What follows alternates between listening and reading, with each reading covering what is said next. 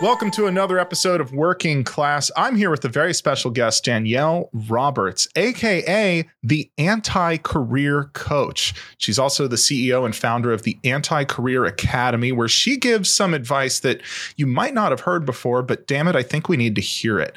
Danielle, thank you so much for joining me on the show. Thank you so much for having me. Yeah, well, I want to start off right out with the hot topics here. We're going to talk about you in a minute, but you made a claim on another podcast that I thought was incredibly interesting. You said dream jobs don't exist. Now, that's correct. As someone who, in my opinion, I've had at least 3 dream jobs that I can think of. So part of me says, well, obviously dream jobs exist. People want to be astronauts. They want to be YouTubers. They want to be firefighters. What the heck do you mean dream jobs don't exist? I say dream jobs don't exist because a job is a circumstance outside of yourself, right? You had several dream jobs and you are no longer in them. So as a society, we really need to rethink what we classify as a dream, and dreaming of labor in our society is not it when you are hustling to barely make ends meet. So my approach, rather than helping people find a dream job, which traditional career coaches do, my work aims to help people center themselves in their work instead. So any career path they pursue, it's a reflection of what's really true and meaningful and authentic to them.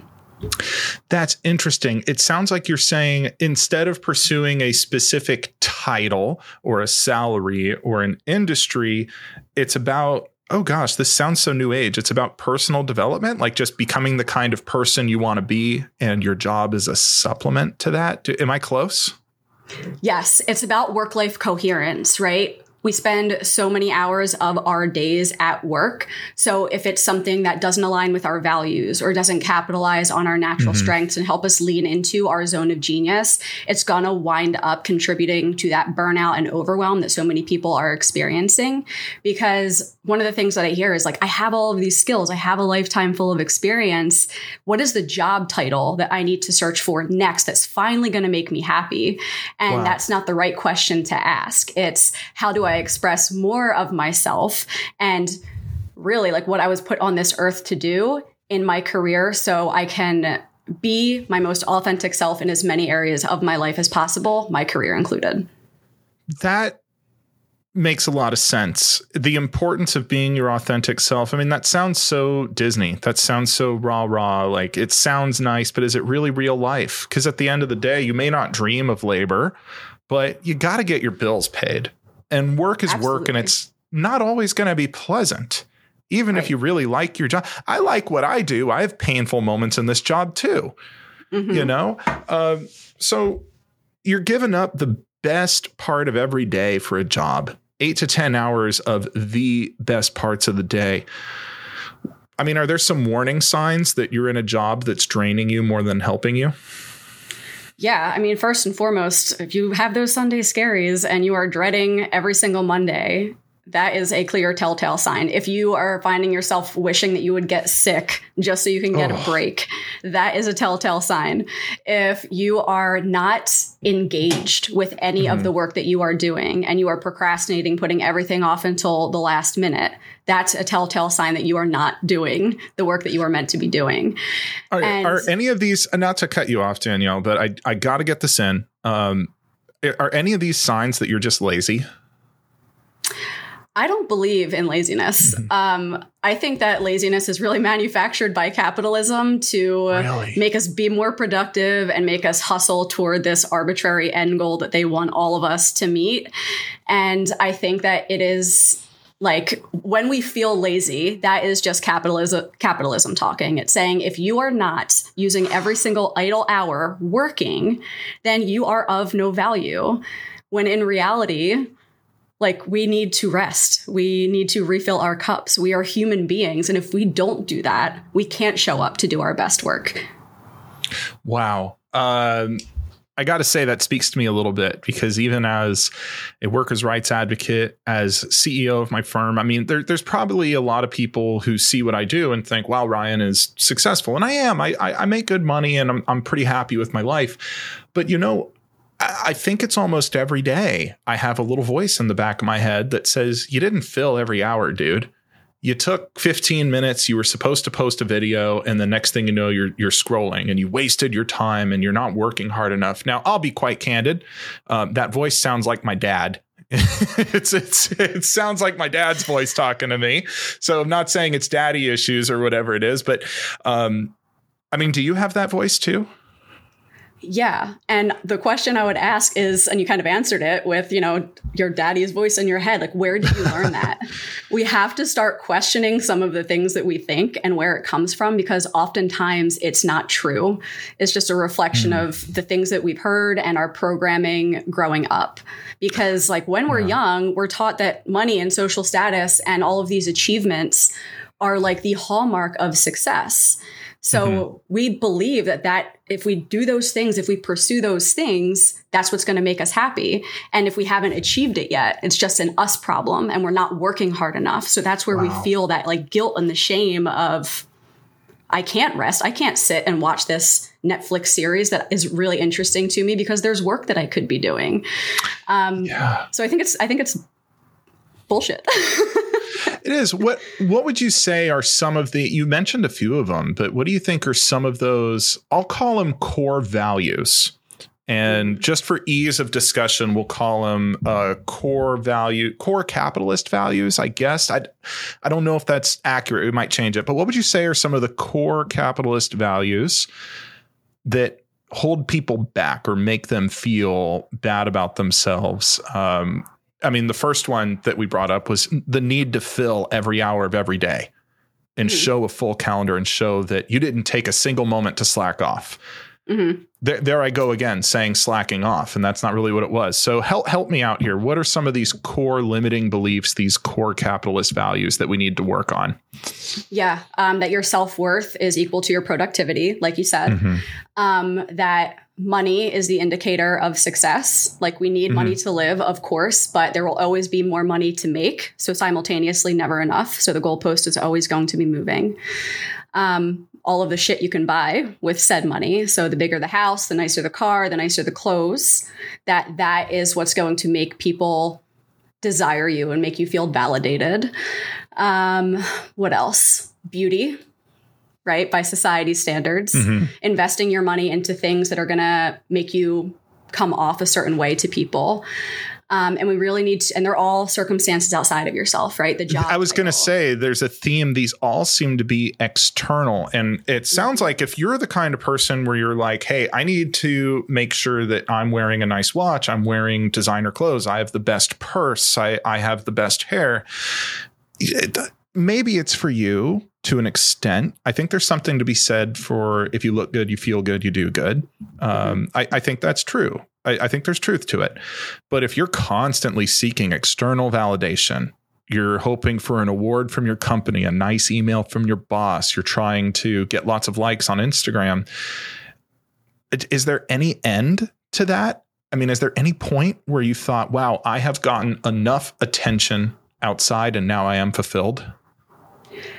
Not if those internal pieces are missing. You're constantly going to be searching for it. Like you can have those things, but is it self-focused? Is it so? The question that I ask is, am I doing this because I love myself or I hate myself? Right? Wow. Like, wait a minute. Do I want this watch because I love myself and it makes me feel confident? Or do I want this watch because... You just blew my mind. Am I doing this because I love myself or I hate myself?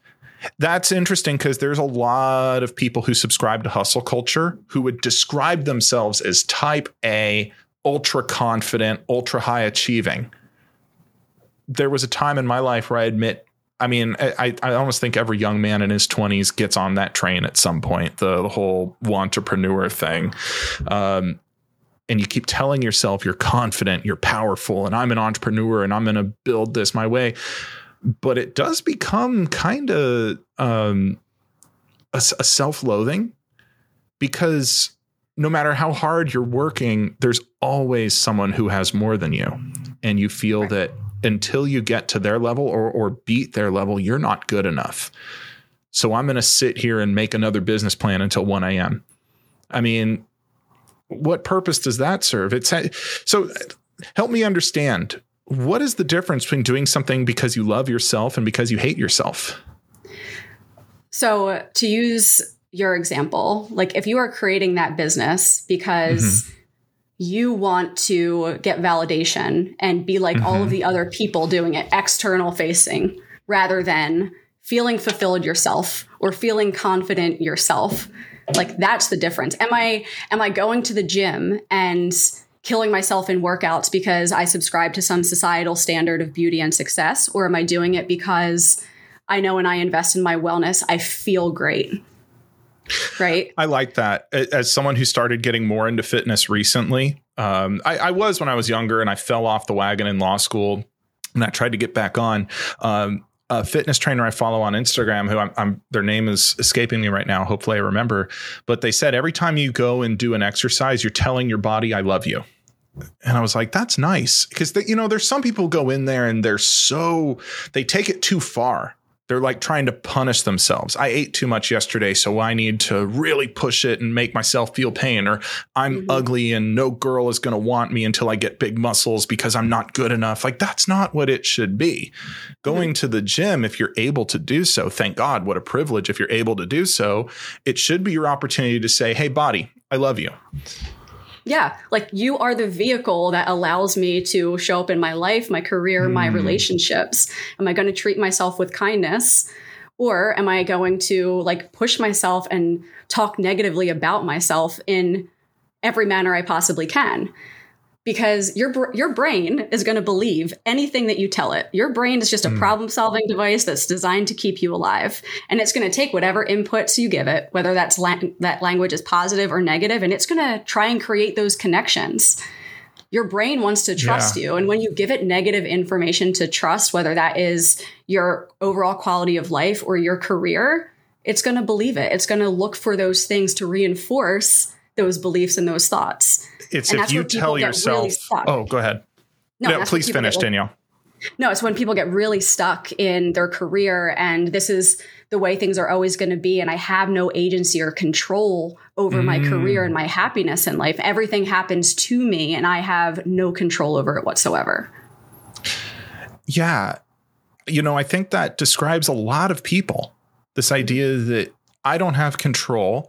Some people might take it a step further and start to turn inward on themselves and think, I'm living paycheck to paycheck because I suck, because I go on Instagram and everyone's telling me, oh, you don't have an income problem. You have a spending problem. I bought the good vegetables and that's why I don't have any money. I'm an idiot. I'm dumb. Everyone else is better than me. And then what happens is you start looking for reinforcement of those beliefs in the outside world. You didn't get the raise you hoped for. Oh, it's because I didn't work hard enough. Your bills went up and you can't keep up. Oh, it's because I'm stupid. I got to be completely honest with you, Danielle. There was a period in my life where that describes me a little bit. There was a point in my 20s where I felt so stuck. And I had that mental health spiral where I started to really turn on myself and say, hey, Ryan, you're in this bad space because you suck. And you need to stop sucking so bad. Some people claim that sort of negative reinforcement works for them, but I got to be honest, I don't think it works for the average person. It might work for a little while, but it's going to catch up to you. Like, it becomes like almost a self-fulfilling prophecy, right? Like you said, you're going to look for that evidence, and then you're going to, if you don't believe you can find a new job, like to your core, because you are not qualified, because you don't have the skills to make that transition possible without going back to school or taking a huge pay cut, then you're going to go on LinkedIn, search for jobs that only align with what you're doing now. You're going to spend 2 minutes customizing your resume and networking. You're going to submit your application, get a rejection, and say, see, I'm not qualified. But you only put in 2 minutes of effort. Right. So wait a minute. So I've seen this happen before. I've had people come to me and say, Ryan, what you're preaching is bullshit. It's so hard to get a new job. And I'm not saying it isn't. Everyone's locality is different and it can be legitimately hard for people. But sometimes, not all the time, the person, maybe they're afraid. Maybe you can help me understand why they do this. They go on LinkedIn. They hit the easy apply feature. It's like a button you click. I think you might fill in a bubble or two, and you can apply to 100 jobs in like 20 minutes. And they'll come to me like, I applied to 100 jobs. It's impossible because I worked at Wendy's my whole life and no one wants me. I'm not good enough. See, these self-limiting beliefs start circulating in their head. And they say, I was rejected 100 times. Isn't this proof that I'm no good? I mean, what would you say to that person, Danielle? I would ask them, are you no good? Well, I think they might come back to you and say, yes, I am. I was rejected a lot and I make minimum wage. Clearly, I suck. I mean, when someone is stuck in that mindset, it's so hard to wake them up and show them that you have value as a person outside of your wage and outside of these rejections. Absolutely. And first of all, the job market is trash right now. It is insane. It is hard to look for a job.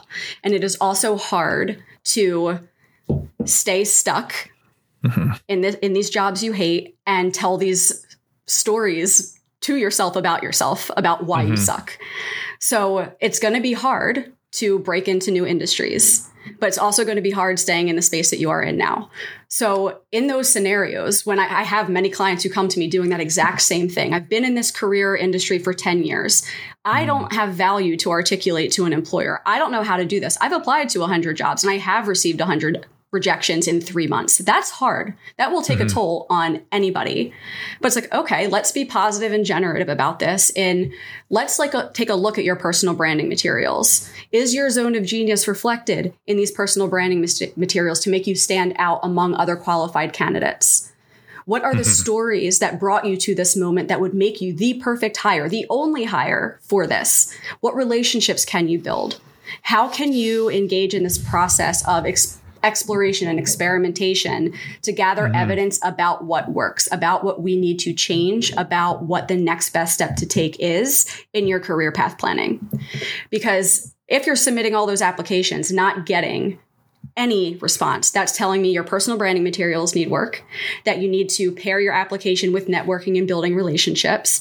And we need to maybe diversify where we're looking for jobs at. What do you mean when you say personal branding? Because the average person, or not average, because many people who live private lives are very above average. But let's say just the most common type of person doesn't have a personal website. They don't have a TV show. They don't have a PR team. That's not really normal. So what do you mean personal brand? You have a personal brand, whether or not you know it. And it's basically what other people think about you or would say about you when you're not in the room. And are you playing a part in crafting that narrative, or are you letting other people make assumptions about you? Your personal brand is not just what you do. It's not just your skills. It's how you do it and why you do it. So it's a combination of your skills, your natural strengths, and your values. It sounds like if you're in a negative self-talk spiral, you're going to have a very hard time winning on the personal brand front, because your internal dialogue, I have experienced this. We might talk about it later in the show. Your internal dialogue spills out. And eventually those thoughts you have, I'm no good, I'm bad, my boss makes more than me because he's better than me, I'm never going to make it, it's too hard. Those thoughts, if you think them long enough, they come out. And they affect the way you treat other people. And that's the real tragedy of it, is when you start treating people around you badly. You get bitter, you get mean, you get short, you become like Eeyore.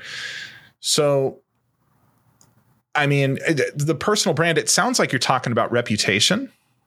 Is it the same thing? In a sense, yeah. So it's what other people will think and say about you when you are not in the room, but it's also about how you embody your zone of genius. And when you are in that negative headspace and you are having a hard time figuring out what the hell to say that is nice about yourself, like, you do need to call on your resources and ask for help, because no one is meant to go through life alone. You're not meant to navigate career transitions on your own. And you need to reach out to your friends, your community, your family, your therapist for support, and try and get yourself into that more positive and generative space, because it's going to be a cumulative effect of every small step forward that you take, even when those steps feel hard. Yeah, but people underestimate how valuable the small steps are. What was that, Danielle? I was very much in the same headspace as you several years ago. Like, I did not have very positive thoughts in my 20s. I, you know, on the outside looked like I was killing it in my career. I was that type A high achiever and I wanted to climb the corporate ladder. And it was really like faking it till I made it and trying to like put this facade out. And it caught up to me eventually where I like had an identity crisis and I did not know who I was without my job. I didn't know who I was if I couldn't figure out and handle my own shit by myself. And it took me reaching out to my friends and saying like, hey, like get a little vulnerable here. I don't think I'm doing so hot and I don't know what I'm doing. Like, what do you think I should do? And I asked a couple of people that I trusted and I just took those steps that they recommended, one foot in front of the other. And in a couple of years, like really changed the trajectory of my entire life. Mm-hmm. So it's like, is that work worth it to do? You know? And my answer is yes. It sounds like the first step was you asking friends for their input. Mm-hmm. There's two sides to that coin. One, make sure you're talking to the right people, because if you're around other people who are negative, toxic, they're not going to help you out. But was there a point? This is the second part. Was there a point where you realized that you had hit a breaking point? Yes. So it was 2014. And I remember because I was at a conference when I was working in higher education. And it was a year after my mom died. And I was at this conference. I was looking around. I was perfect on paper job. And all these people were mingling. And I was just like, I don't belong here. I don't know where I belong. I am trying to fill this void that has been left by my mom's death. And I keep trying to work harder and expecting that when I do, then everything's going to be good. But I just like felt empty. And I remember I left the conference. I went outside. I called my friend and I said, like, I know you are going to therapy. Like, can I have the number of your therapist? And also here's how I'm feeling right now. Like, can we just talk? What did it feel like? First of all, I'm so sorry about your mom. Thanks. And especially, you know, here in America, it's so hard to have space to heal from things like that. 3 days of bereavement leave. You get your 2 weeks off if you're lucky. Yeah. I mean, 2 weeks is the upper limit if you're lucky. And then everyone expects you to just get over it and not talk about it. But grief follows you for years. Forever. It still follows me to this day. Like I know how to navigate it now, but I didn't then. And I said, like, you know, I'm just going to keep my head down, keep it moving. Maybe I just need a different job that has better work-life balance. Maybe I just need to be closer to home to spend more time with my family.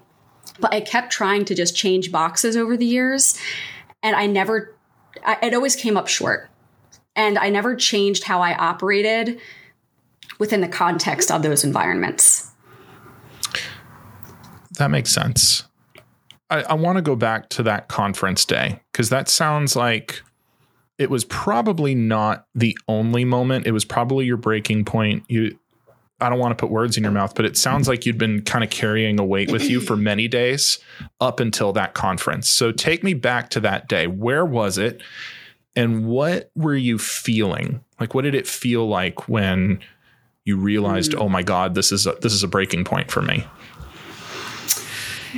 So it was, I believe I was in Virginia at a conference, and we were there to accept an award that was a direct result of the work that I was doing for the organization that I was working for. And it should have been, excuse me, a high moment. And I literally felt empty. Like it should have been this moment that was super positive, that I was proud of myself. And I felt more lost and stuck and directionless than I had ever been. Even though you had won an award. What was the award? Do you remember what it was? It was a while ago. I think it was CASE District 2 accolades for excellence in student communication, because I had worked in marketing. Doesn't dream about that. Yeah. Right. Like I worked in education for over 5 years, higher education, worked in ed tech for a little while, because I really like, one of the things that I love doing now is I love supporting students and career changers and adult learners find fulfilling paths for themselves. And I was getting noticed for it, but I was working in corporate social media at the time. Like I was a marketer and I never felt more disconnected with my purpose and what I was trying to do.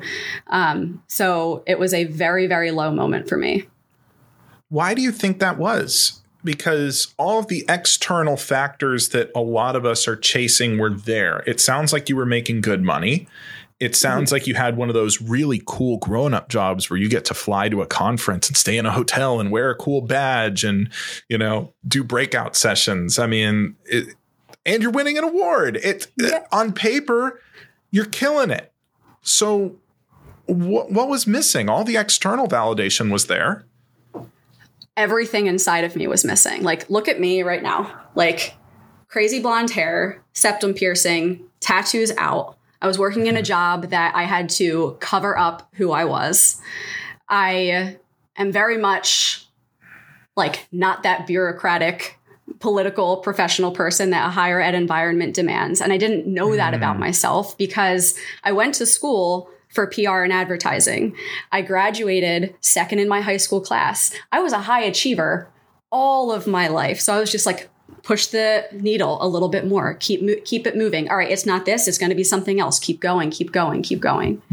I never asked myself any internal questions about what success and happiness looked like to me.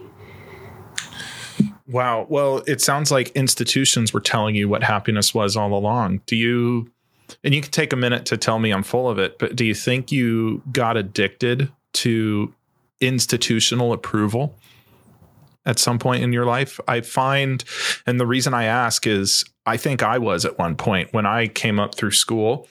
I did really well in school. I was always a good student and I got great grades and I'd get the little certificates and the gold stars. And sometimes the school would have a little ceremony and say, oh, you know, these are the top 10 kids in this class and that class.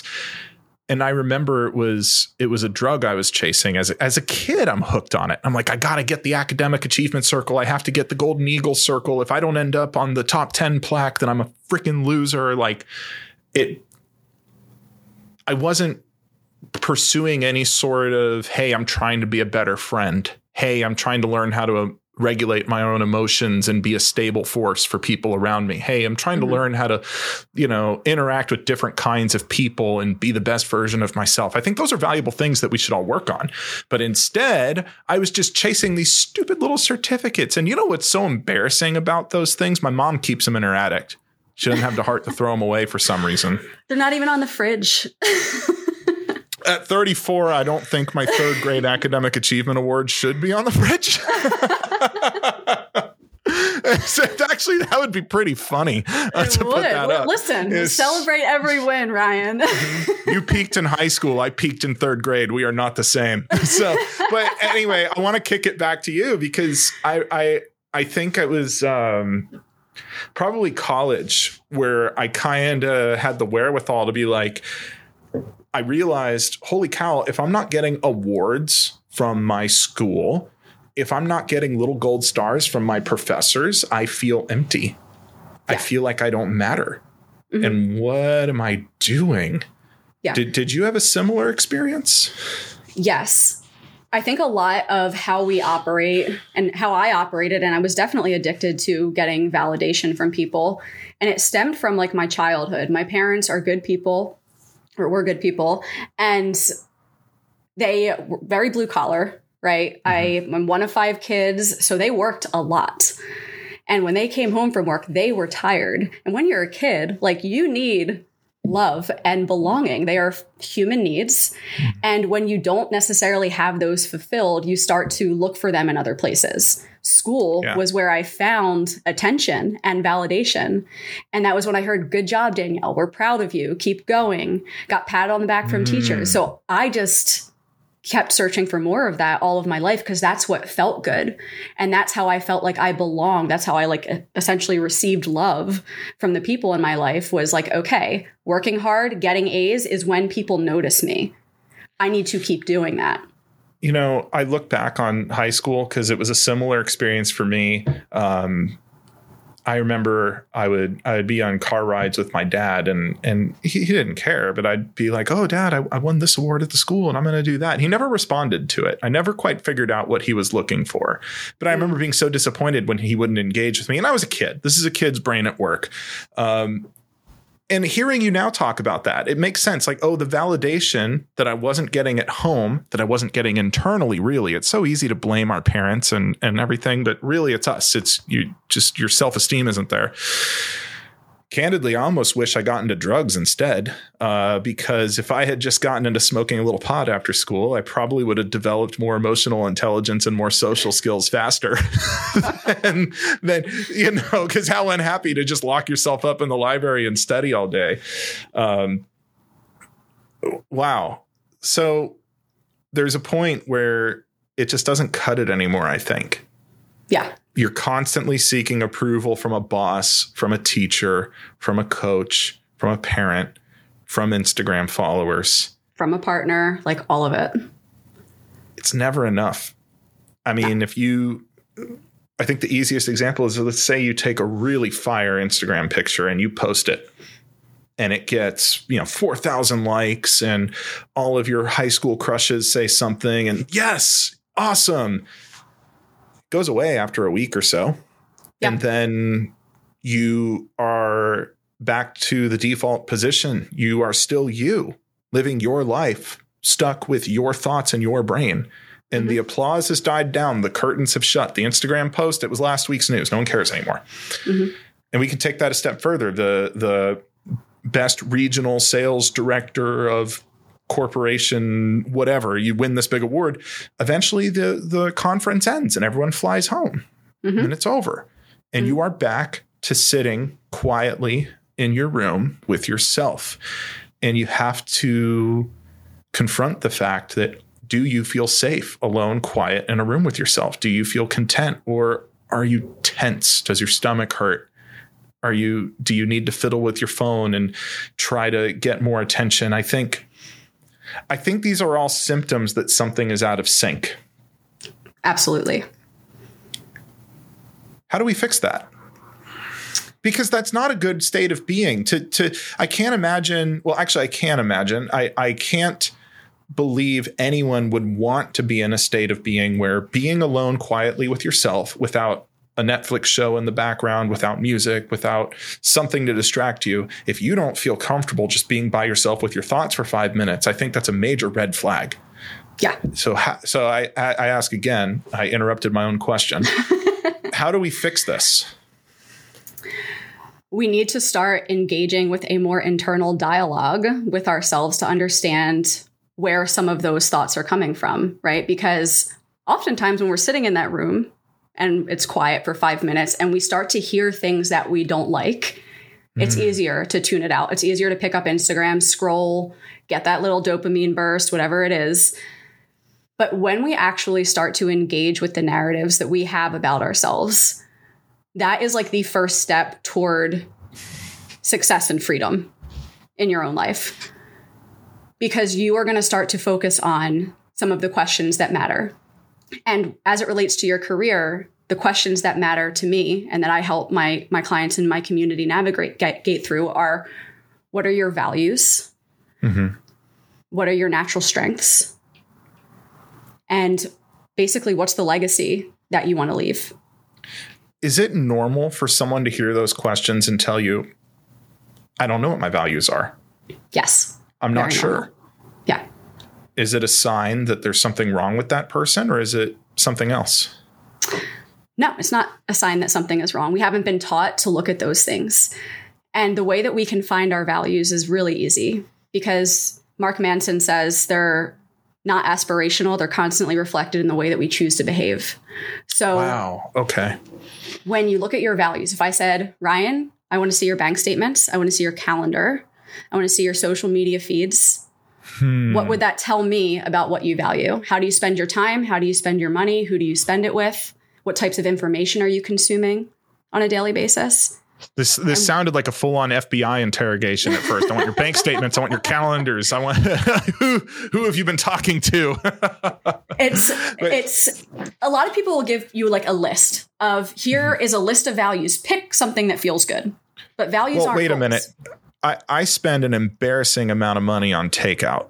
I mean, does that mean, what does that say about my values? I think you're on to something when you say values aren't necessarily aspirational, because let's be real, every blood-sucking corporation that's destroying this planet says, you know, we're making the world a better place. We're creating value for, and it's bullshit. We all know it's bullshit. Yes. I think the way you behave is what your values are. Is that what you're trying to say? Exactly. When you say, Ryan, look at your bank statement and stuff, and it's, I know this is getting into the weeds, but you know, one could say, actually, I might find I go to Taco Bell a lot more than the average person.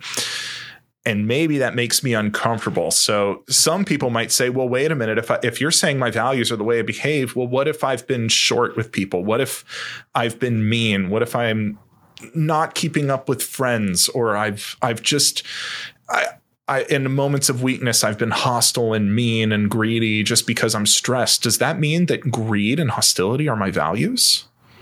It doesn't. It just means there's a disconnect between your values and your behavior. And that is really the birthplace of fixing those things and making them more in alignment. Because if you say, first of all, I love me a cheesy gordita crunch.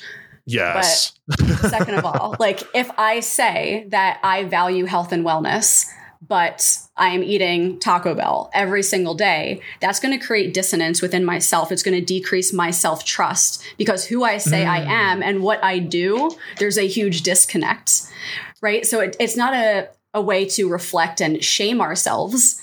It's to give ourselves an accurate portrayal of, hey, like I am somebody who wants to embody health and wellness.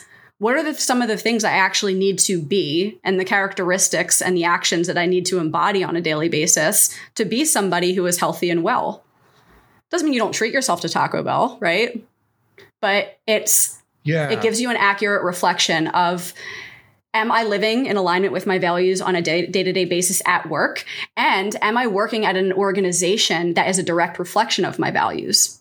Right? Like if you really value health and wellness, are you going to go work for an organization like Taco Bell, who maybe isn't helping people be the healthiest? Or are you going to try and find an organization that does that, has a good health and wellness plan for its employees? You start to navigate toward your goals in a different way, using your values as the guardrails for how you pursue them. I like the way you put that. And I like our Taco Bell example, because I'm sure there's someone listening right now who they might say, I mean, the health and wellness Taco Bell example is great, but let's try something different. They might say, I value friendship. Friendship's important to me. I want to be a good friend, and I want lots of good friends. But I don't have any friends. I don't have people who I feel I don't have anyone I can just hang out with. No one calls me. No one checks on me. I wake up, my phone's dry. No one cares about me. Mm-hmm. I'm not worth being friends with. See how this spiral can go. See how it goes. So that's the trouble I'm having, understanding how we fix this. So if someone says, I value friendship, I want to be a good friend and I want to have good friends, but I don't have any friends. Does this mean, what does that mean for their values, and what kind of signals should that person be taking from that situation? Because I know there's someone listening who is probably a gem just waiting to be brushed off, but they just haven't had the chance maybe, or yeah, help me out here. Yeah. So the first question that I would ask is, what are the qualities and characteristics that you would define as a good friend? Like, how would you want to be a good friend to people? Yeah. Yeah. So what are the qualities you would look for in someone else? And then what qualities yourself would make you a good friend? Oh, that's a good one. Okay. So qualities in a good friend. A good friend listens actively. They aren't just hanging out to have bodies around them, but they want me. And not for something I can give them, They don't want to hang out with me because I'm attorney Ryan and I have lots of followers. They don't want to hang out with me because I have money and they'll probably get a free dinner out of it. I want someone who is going to want to hang out with me because they like me as a person. And even if the followers and the money went away, they'd still sit and have a drink with me. That to me would be a good friend. And someone who checks in and says, how are you? No, really, how are you? That would be a good friend. But okay. I don't want to screw up the exercise, but what would you say a good friend is? I really want to know what you think.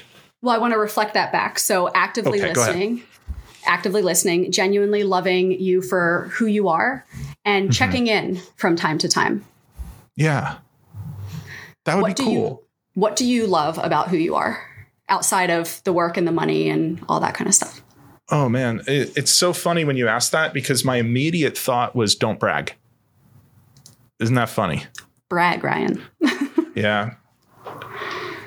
You know, I feel fear, but I've learned how to cope with it. And I am perfectly fine walking into scary situations and putting myself out there. I know I'm brave. I don't shy away from a challenge. I don't shy away from a fight that's worth fighting. I go into scary situations, and a lot of times I don't have all the information. I'm comfortable going into situations without all the information that I might want and just trusting that I'll figure it out when I get there. I genuinely care, especially about my team. I look out for my team, and I'm generous. I'm not a penny pincher. I'm not a miser. And I'm good for a good joke once in a while. That's what I would say. Love it. Yeah. And when you think about the types of friends that you would want to attract in your life, where do you think you can find some people who would appreciate those qualities that you love about yourself? You know, it's funny you say that, Danielle, because I have found that by creating content about workers' rights and just sort of edging into a little bit of politics, a little social commentary, I find people like you who, you know, are areas of work, they touch each other, but they're different. Mm-hmm.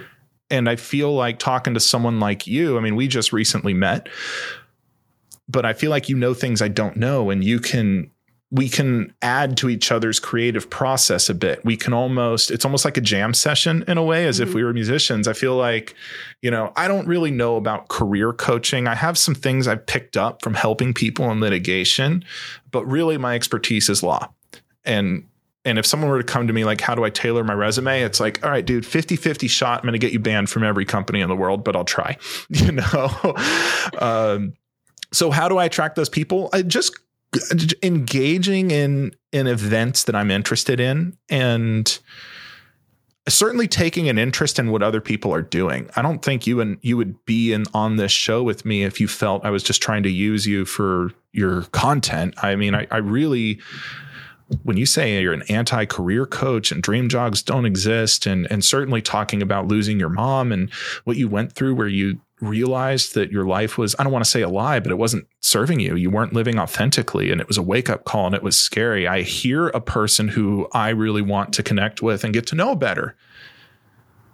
I feel like there's a lot of depth to you there.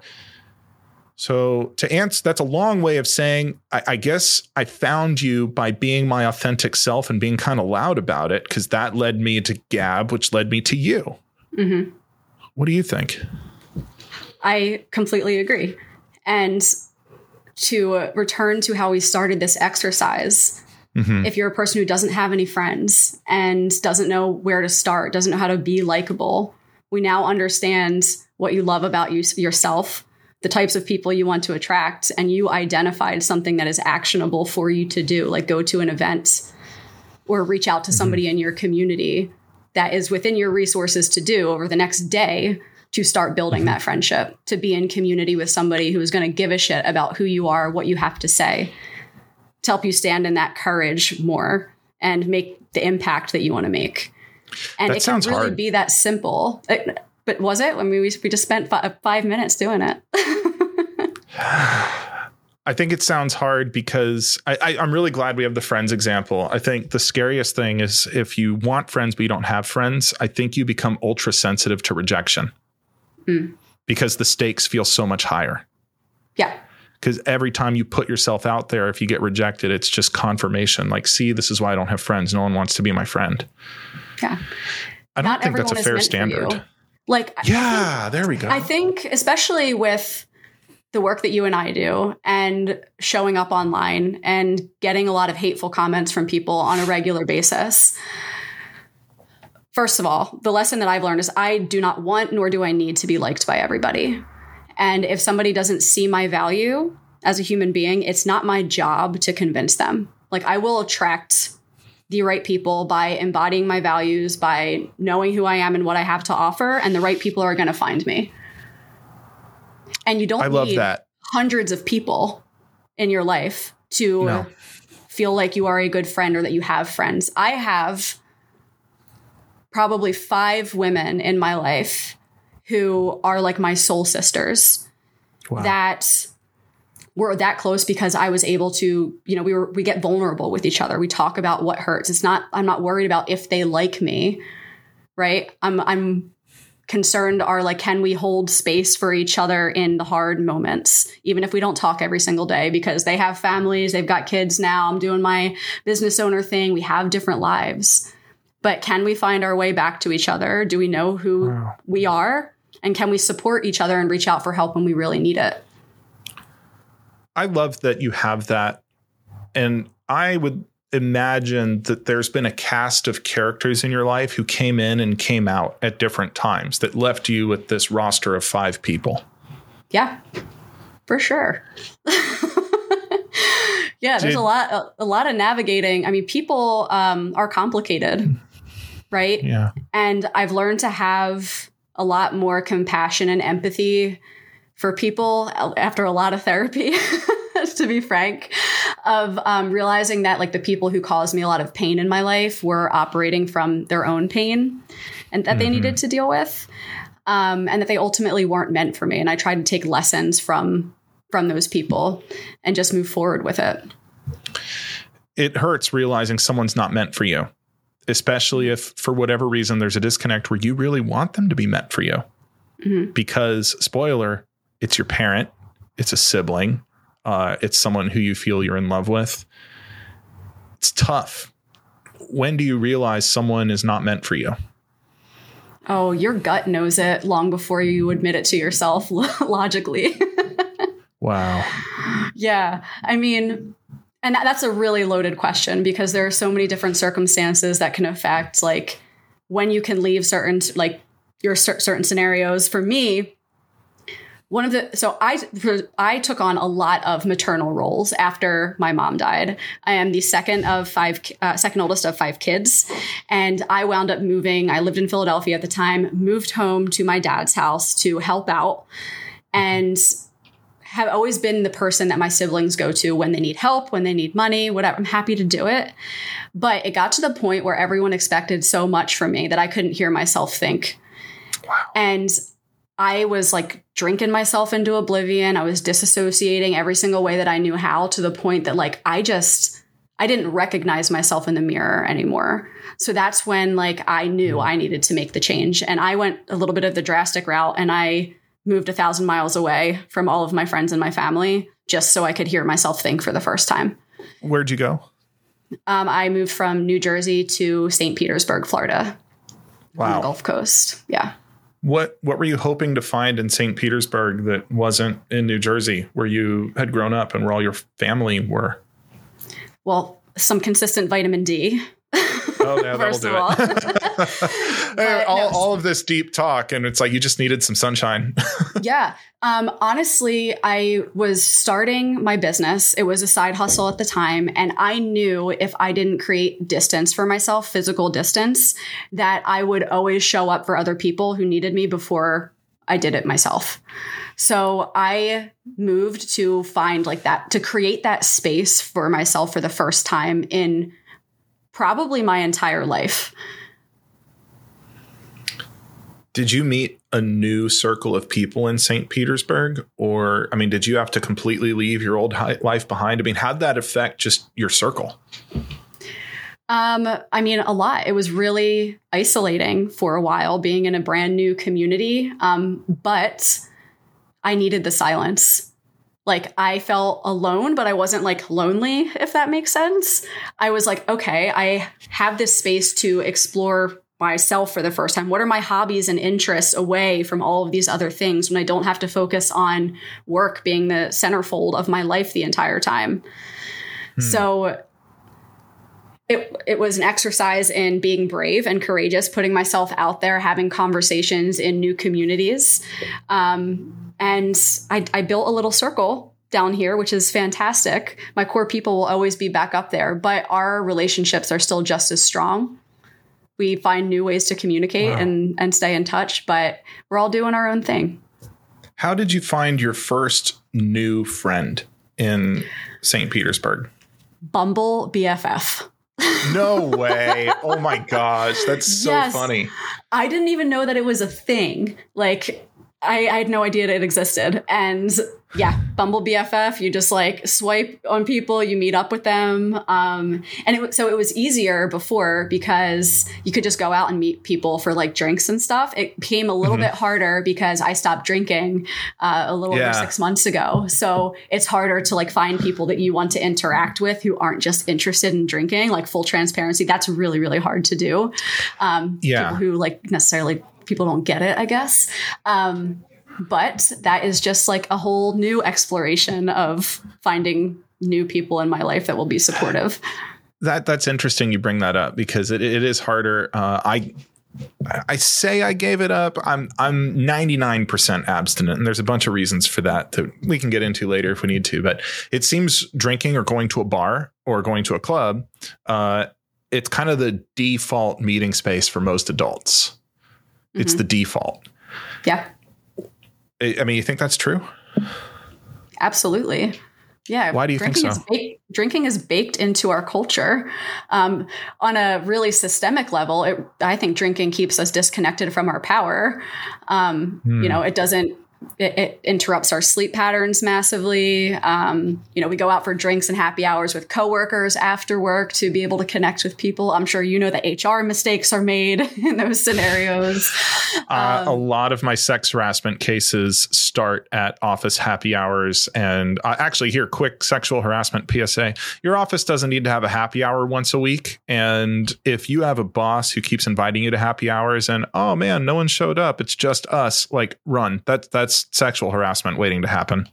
Yeah. And it's such a formula. You need to always go to the happy hours. You can say no. I didn't know that I could say no to going to the happy hours all the time. Sometimes your absence creates more value. Like I'm not saying like try to be, ooh, I'm mysterious, but like you don't have this obligation to do every little thing. Some people, they get FOMO and they're scared like, oh, if I don't go to all of the nights out, if I don't go to every event, people are going to forget about me. And not necessarily. If you miss a couple, it's fine. You're busy. That's okay. And people will be more excited to see you at the next one. Yeah. And it's not the hours you put in that makes you valuable. It's like the contributions that you make. So since you're 100% abstinent, you don't drink at all now? Yeah, I started out doing Sober Girl Summer last summer, and I just continued it. It felt good. So I'm just following what feels good. And as a human being, two of my values are peace and curiosity. And in order to embody my values, alcohol was really disrupting my peacefulness because it was giving me a ton of anxiety. It was, you know, I was disrupting my sleep, and then it was inhibiting my ability to be curious because when I was hungover, I wasn't researching and showing up for my clients the way that I really wanted to. So I just needed to make sure that my behavior was aligning with what I said my values were. Wow. It wasn't serving you anymore, even though it had moments that probably felt really good. I know for me, when I got home after a long day at work, that first sip of Macallan, even now I get a little chill. That first sip of Macallan was just the best. And it is a borderline evil how refreshing and wonderful that first sip would be.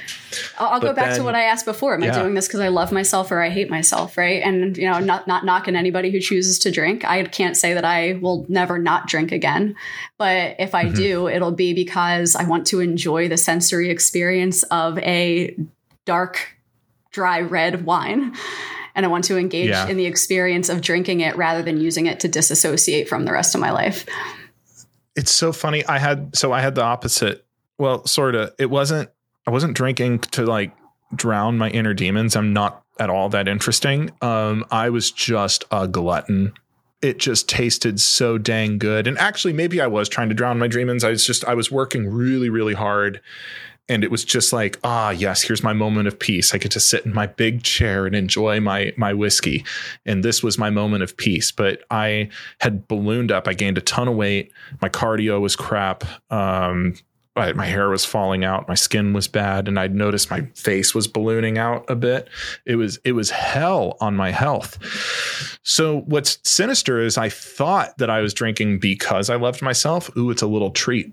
But I had to wake up and realize, like, you are destroying your body.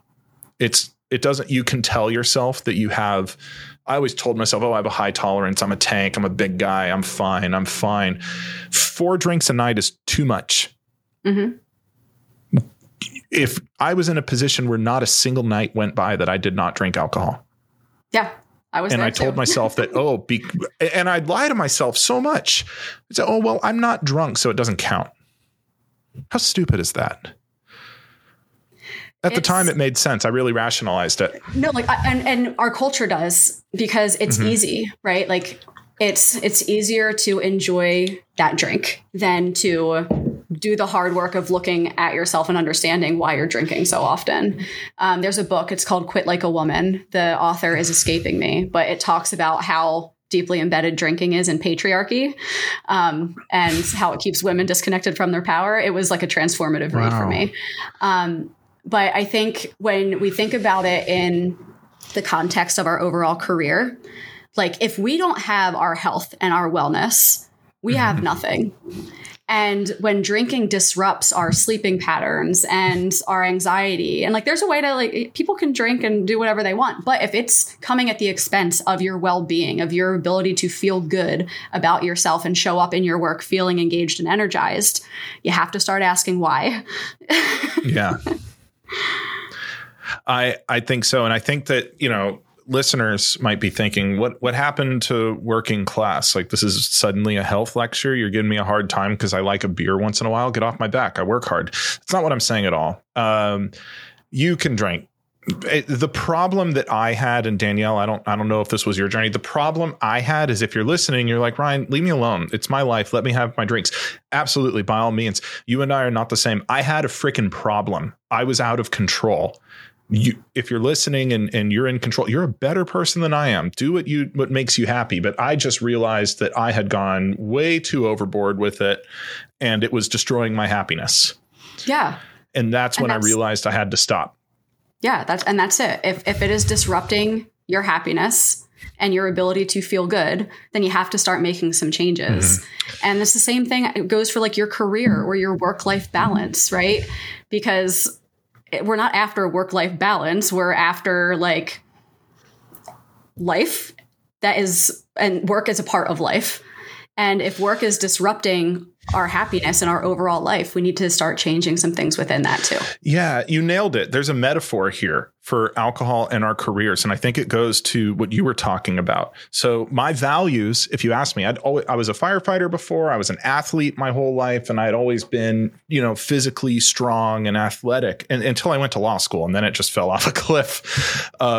But if you'd asked me, Ryan, what are your values? One of the values I'd say is I value fitness. I value being fit and healthy and getting out there and pushing myself in the morning and tearing up the gym. The problem was alcohol destroyed my capacity to live within those values. My cardio was falling apart. I couldn't keep up with workouts.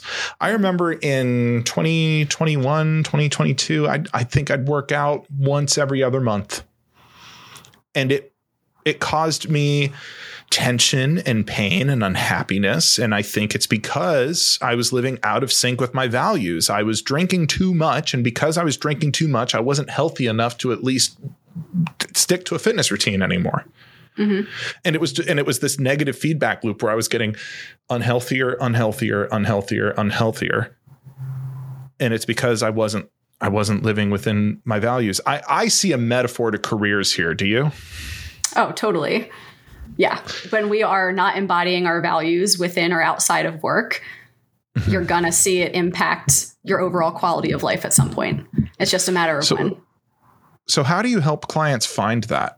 As the anti-career coach, this is what's so interesting about what you do, because the typical career coach is going to say, we're going to make you look as appealing as possible to recruiters. We're going to help you get through that round, and we're going to help you make more money. That sounds great. Why would you be anti that? Question one. And question two, how are you different? Yeah. You get there, but that's not the first step to doing it. Like we're not in the, I'm not in the business of let's just make a couple aesthetic tweaks to your online presence.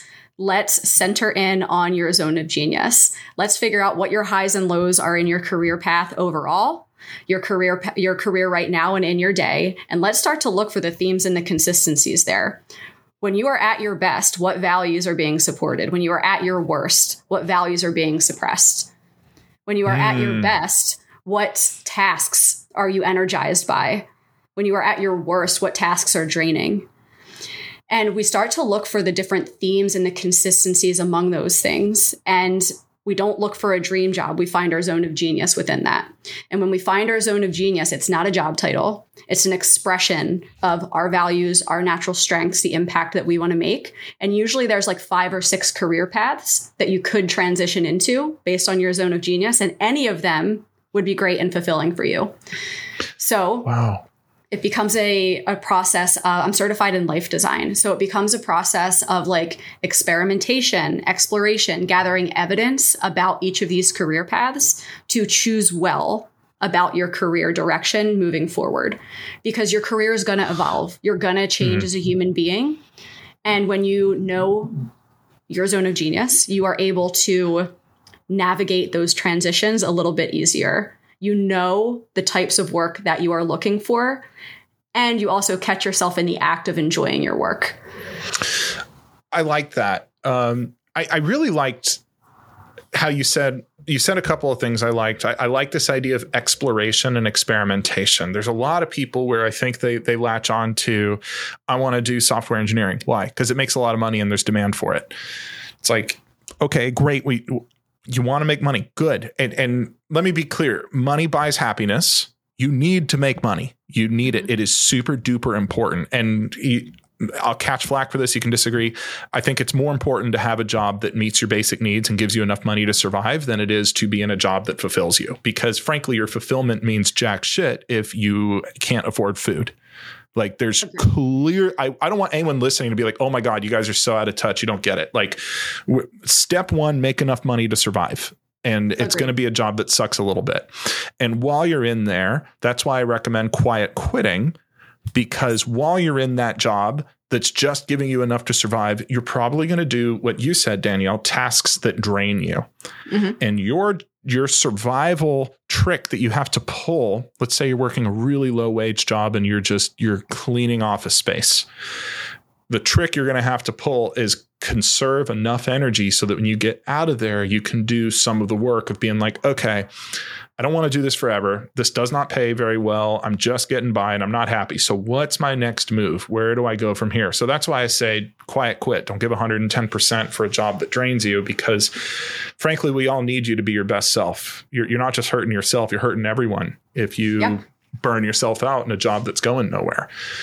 So you talked about exploration and experimentation. What might that look like for someone who's working 8-10-hour days and they're tired, Danielle? How are they supposed to experiment? How are they supposed to explore? My first suggestion would be, who do you already work with that you can start some of these conversations with? Interesting. It's low-hanging fruit. Like you can quiet quit, right? Divest from some of these things, conserve your energy. But your people in your life, your network, are the first place that you are going to be exposed to other avenues. So like, who are the people in their life? What are they doing? What are some potential paths that they have pivoted into? Who are the people that when you're scrolling through social media, you're inspired by or you're jealous of, right? Like, oh man, I wish I had that, right? Can you do research as you're scrolling on your phone to figure out more about their path and where did they start? Did they start in low wage work? What were the steps that they took? How can I start taking those small steps forward? Well, Danielle, obviously they bought a course by Grant Cardone for $497 to unlock the keys to wealth and happiness. Don't you know? I kid. I like the advice you're giving. No, I love the advice you're giving, and it's advice I follow. Social media is really awesome because I like my circle. But let's say you work somewhere and you don't like your coworkers. Your coworkers are negative. They're drama. That's going to happen to a lot of people. I've been in that position. There was a specific fire station I worked at when I was a firefighter, and I'm not going to out anybody, but it was the most negative, awful, toxic collection of insecure, unhappy men that I had ever come across in my life. I loved my firefighting experience. I loved most of the brothers and sisters I worked with, but this specific fire station was full of just miserable human beings.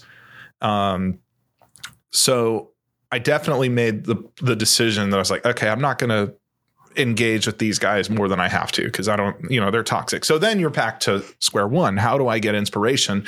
Social media is awesome for that.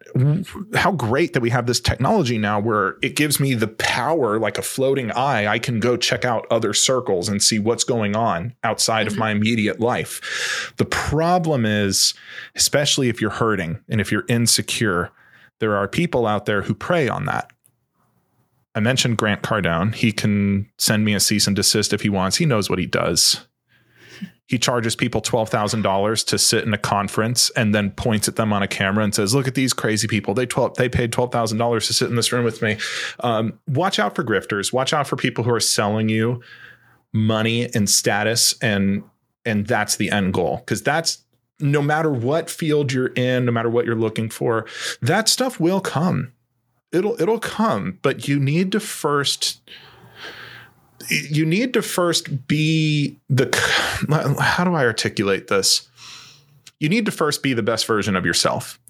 And the best version of yourself isn't going to come just because you got a bright green Lamborghini. And in fact, I'd disagree with you there, actually. I'll disagree with you about being the best version of yourself. Because I think that that's also moving the goalpost always. It's like, can I let who I am right now be enough to move toward my goals? I agree. Do you know what? Let me be more clear. I think when I say be the best version of yourself, I mean, being the best version of yourself that you can be. Like, I'm not necessarily saying, when I imagine what is the best version of Ryan, probably 10 years ago when I was a kid, I'd say, oh, he's got the best car. He's got a smoking hot wife and a big mansion and millions of dollars. Like, that guy's a winner, because I was in my 20s and 20-year-olds are not fully developed yet. That was me.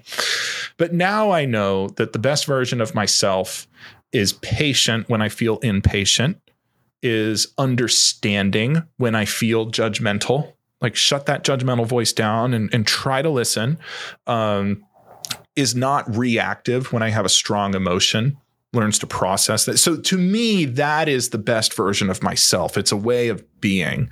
That's emotional intelligence right there. Is that what we call that? That is emotional intelligence. And that is a quality of true leaders. Like, that is what our workforce is really lacking, is people who are able to regulate themselves and the emotions of other people around them. When someone says, I'm not a natural leader, what do you think they're really saying? That's a projection of how they feel about themselves. Do you feel like a leader? It's so funny you say that, because some days yes and other days no. I'm CEO of this firm. I'm responsible for a lot of people. And I'm sure there's people online who see me as some kind of workers' rights labor leader. I'm just doing my best, man. I really am. Leaders are also always invested in their own personal growth and development. They don't believe that they don't have anything else to learn. So you just doubled down on my belief that you are a leader. Yeah.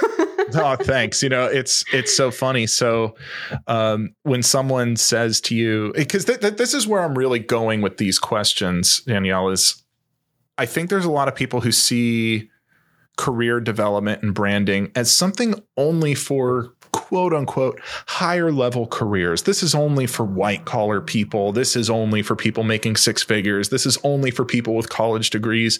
Surely you're not talking about me. I'm just a laborer.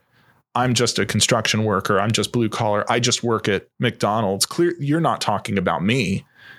But I really disagree.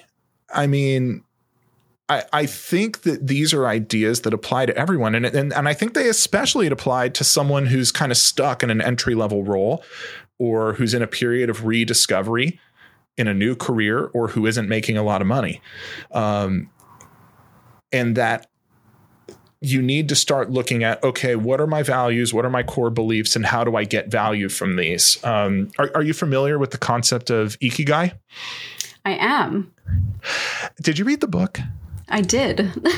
I loved it. And let me know if I'm butchering this. And for those who don't know, Ikigai, it's this Japanese concept, and it's about finding your purpose. Okay. And this sounds like some horrible TED talk, but let me try to make it as realistic as I can. Basically, it says that the key to a long and happy life is to find, okay, you know, what am I good at? What does the world need? What can I get paid for? There's a couple other elements to Ikigai. I'm blanking on it. Do you remember them, Danielle? Yeah. There's one more. What does the world need? What am I good at? What can I be paid for? And gosh, I'm drawing a blank on what the last one is. But I will say. Oh, here we go. It's what do you love? What are you good at? What does the world need? What can you be paid for? Yes. That's Ikigai. There we go. So it's the intersection of all of those things, right? Mm-hmm. What's funny about that is that's, I believe, a Japanese concept, and the West modernized it to be your career is purpose and nature. Yeah. Well, so you know, we had to put a wrapping on it. Yeah. Yes. I love the sentiment of it. I really, really do. Mm-hmm. But as someone who, so I'm certified in life design, which means that when we have problems in our lives and we feel stuck in our careers, if they're not actionable, they're not necessarily problems, they're circumstances. And what Ikigai does is really takes all of this information, but it doesn't really give you, it goes, all right, you have all this information, now go find your purpose by using these things. And you're like, wait, what? Like, I don't know how to formulate this into something that makes sense. And that's where Zone of Genius is so important, because it formulates it into a statement that expresses the very best parts of you, your values, your natural strengths. And with my frameworks and methodology, I also go back to, you talked about baseline level needs, right? Like finances. It pairs psychology with these things. As we move up that pyramid of Maslow's hierarchy of needs, you need your baseline physiological needs met, your safety and security needs met. And as you start to go up the ladder, it's esteem needs, community needs, and at the very top, your fullest expression of your values and impact. And when we talk about how this applies to everyone, you can look at all of the different layers in those pyramids and say, what do I need as a human being in each of these areas in order to feel fulfilled with where I am now? Because my clients have just, there have been six-figure earners. There have been stay-at-home moms who entered the corporate workforce at the same time for the first time in 20 years. There have been business owners who lost their husband and had to go back to the corporate workforce. There have been people who have just wanted a career change without going back to school. There have been people who wanted to get a job without a traditional degree. And those people are smart. Yeah. I say they're smart just because all of the situations you described sound hard. It sounds really hard. And it would be so understandable for someone to just implode and say, I owned a business for 25 years and then something happened. I lost everything. And now I have to start from ground zero. How demoralizing is that? But also how smart of them to seek you out, to do something about it and not let pride get between them and what could be a really good life. Yeah. It's okay. What if that failure is the last stepping stone to everything? I have failed and fallen flat on my face so many times these past couple of years in my business. I've launched products that have not worked. Mm-hmm. I've worked with clients that did not get jobs, right? Like, they are all learning lessons, and it's really what we do with it. Like, if our worst fears come true, like usually that's not the case. Are you familiar with Tim Ferriss? Yes. He does this awesome fear setting exercise. He did a TED talk, and it's like, rather than define your goals, define your fears. Like, if I don't want to do this thing because I'm scared of the outcome and I can't say with certainty that this is going to work, you define your fears, you define everything you can do to prevent it, and you define everything that you can do to repair it if that worst fear came to life. So it gives you agency back in your life, rather than like, I'm incapable of doing all of these things. It's like, no, we pick it up. We keep it moving. We are more resilient than we give ourselves credit for. We're going to learn something about ourselves in the process. I agree with you so heartily. It's let's go this way with it, Danielle, because always in these podcasts, I'm trying to think of who is listening, who's probably really got their back against a wall right now. Because I know it sounds like you've been there too. And I've been there, where I was making just absolute garbage wages. And I did not have a college degree. When I decided to leave the fire department and go to law school, I had to first finish my undergrad. So I did a great job of stacking the deck against myself. So I remember how scary that felt. So I want to ask, you have some unconventional career advice that you offer people, I think. And if anyone who goes to your page, they absolutely should download your free guide, and you give away a lot of information for free. To me, that's the signal that someone's the real deal and not a grifter. I mean, there's so many people who lock up the best stuff behind a paywall. I love people like you who say, look, if you need me, here's the free stuff. Here's my daily content. Here's all this stuff, 'cause I really want to help. But if you want like my one-on-one advice, I have to charge for that 'cause I have to eat, but I'm here. Mm-hmm. To the extent you're comfortable giving it away, what are some of the top bits of anti-career advice that you'd want people to walk away with? First and foremost, dream jobs don't exist. So stop looking for one and find your zone of genius instead. The second one, being a specific career is not the end all be all, I think, is what we gathered earlier in this podcast. Your career is not your purpose. Your job title is not your identity. The second piece of advice that a lot of like traditional regular career coaches is follow your passions. I think a lot of people don't have passions. They can't figure out what their passions are, especially when their back is up against the wall. You want to just follow your curiosity instead. Curiosity. Things that just pique our engagement and our interest a little bit contain clues for what we should follow. Things you're interested in. I think you also mentioned things that make you feel energized. Yes. There are two areas that I look for fulfillment. Engagement. So that is how much or little you are focused on a task while you're working on it. And then your energy levels. Do your energy levels feel sustained or drained after working on it?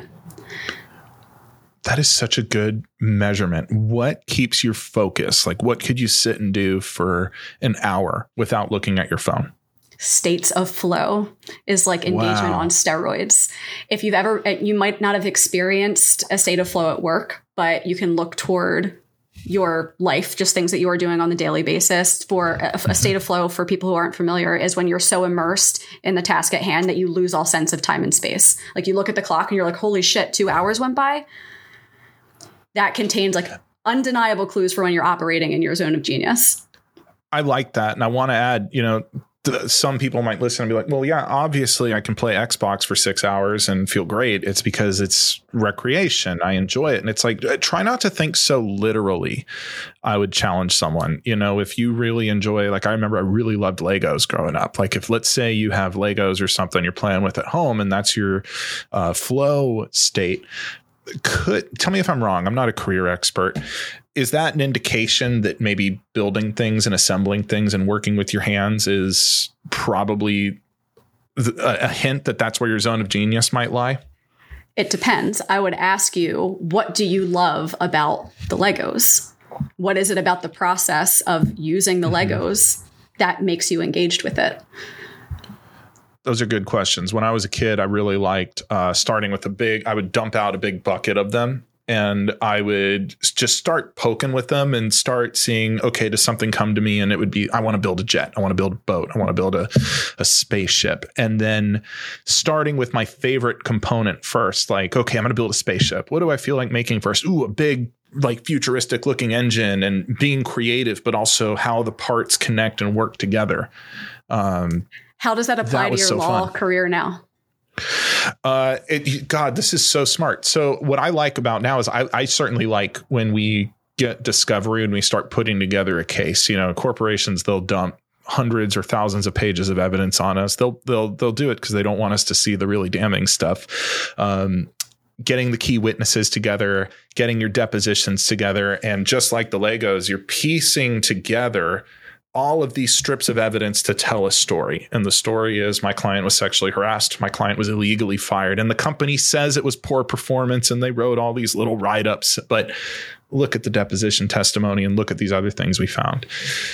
So I'm really glad you brought up that question, because I think it shows that you don't have to literally think, oh my God, I only like playing with Legos, but I'm not going to get a job as a Lego builder. That's stupid. It's like, no, it's not about the Legos. I think you nailed it, Danielle. First of all, this is a great free sample. Anyone thinking of coaching with you should probably do it, because this is really cool. It wasn't really about the Legos. It was about taking lots of different pieces and making something from them. Mm-hmm. And for me, I love building a body of evidence to pursue justice for my clients, just like I liked those Legos. Yeah. My example is, I get into a state of flow when I build IKEA furniture. Like, doesn't mean I should be a carpenter or go work for IKEA, like, or anything like that. Mm-hmm. It's, I like taking seemingly unrelated pieces, following a framework, and building into something that is beautiful and functional. And I apply that to career design and helping my clients build a fulfilling career and a beautiful life using the frameworks of their past, right?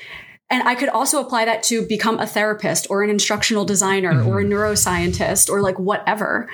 So like, yeah, dream job, dream business. Like, no, I love coaching. It's a reflection of me and my interests and my zone of genius. But if career coaching and what I do went away tomorrow, I have options. I can take the pressure off. I can pivot into something else. There's no permanence in any of this.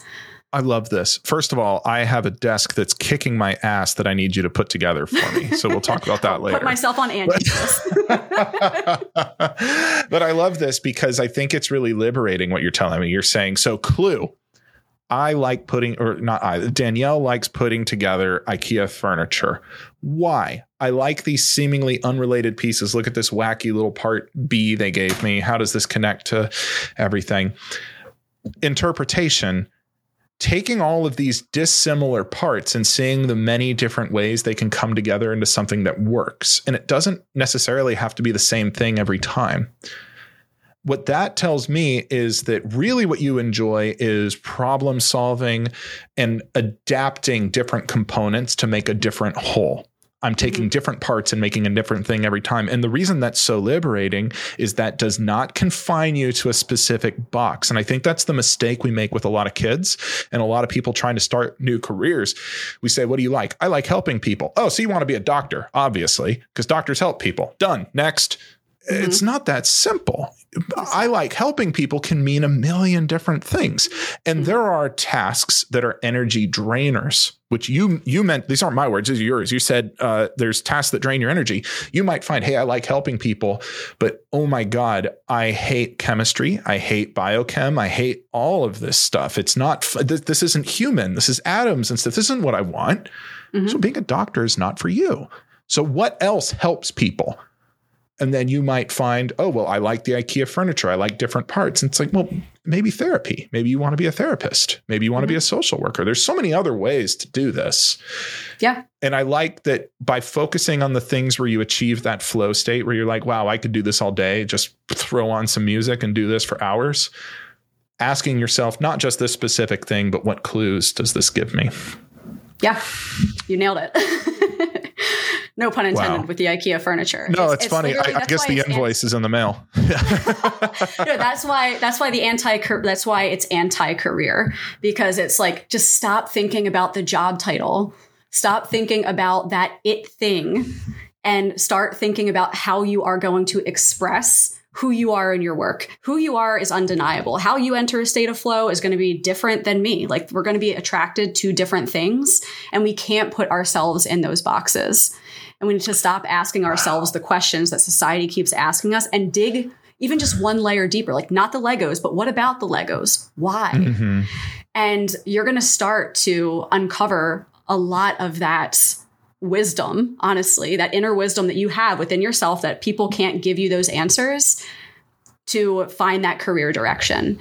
And when it's a reflection of you and you lean into that, you take those small steps forward, you don't have to trade money for meaning, because meaning and success is unique to how you interact with your work. You can look and say, I entered a state of flow today. I was engaged and energized by my work today. It was a good day. You know what I mean? Like, you can be present in your work a little bit more rather than feeling like everything is outside of your control all the time. And that can look so many different ways for different people. And I want to build on what you said, as we're trying to hit this sort of level of fulfillment where we're happy and excited about how we live our lives every day. It's not going to happen right away. You're going to have to get that job as a line cook. You're going to have to get that job as a laborer. I mean, I dug holes. I get it. It wasn't because digging holes was my dream or anything. I will say, when I was doing that, I certainly had moments of flow. I got to tell you, I loved that jackhammer. I loved just blowing stuff up with it, just tearing things in. It was fun. It was fun. And it's about, like, there are always things that you can find that you enjoy. Like, we limit ourselves, and, you know, career paths are never linear. Like, you can go from being that line cook to owning a 6-figure business. Like, you don't have to follow every single step to get there. You don't have to make 20K before you make 30, before you make 40. Like, I've had one client who made a 67K salary increase with one job transition. Just after, one. Doing this. And then her husband did the same thing, and he's gotten 80K in increases in 2 years. So their entire life and their financial state changed just by leaning into these things. It took a lifetime to get here with all of this programming, but it can change relatively quickly if you start to just ask yourself the right questions. And I mean, it's really liberating. And there's always going to be stuff about your jobs that you don't like. Like, I'm sure there's stuff about your company that you're just like, man, like, I hate doing my accounting. Like, I don't want to sit down every single month and do that. It drains me. I'm not focused on it. It's so funny you mentioned that. That's exact. Just getting invoices and accounting and getting all that done. And all these vendors, they have different ways they want you to pay them. And it's just so frustrating. It's so fun. Everyone knows they're like, where's Ryan? It's like, oh, he's paying invoices and accounting. So give them a minute. Yeah. It takes them a little longer than the average bear. It's so funny. It's, it's just interesting, because when you operate in that capacity, you understand that there are going to be trade-offs that you have to make in your day, that there's going to be stuff that you don't like to do. For me, I'm like, I'm going to take myself to a coffee shop. I'm going to buy myself a nice latte, and I'm going to do my accounting there, because that's more energy giving to me. Right. But it's also, it mitigates the pain. Yeah. I know, ultimately, I want to eventually be speaking and hopefully write a book one day and do all of these other things. And I know I'm operating in my zone of genius now, and I continue to take these steps, and that trade-off is worth it. Taking some side gigs if I needed to make ends meet, it's worth it in the grand scheme of building a fulfilling life that a career is a huge part of. I agree 1,000%. Danielle, quick pause. It looks like we have a bit of a problem with Drew trying to make me host of this thing. Okay. So we're going to hit a quick pause here. All right. We're going to have to edit this part out. I'm so sorry. Hold on. Let me see if he's still with us. I think he left. Oh, hey, bro. Sorry, I'm gonna stop calling you. So it looks like you gotta go, and there's no way to switch this off. So we'll edit this part out. Should we just wrap this up?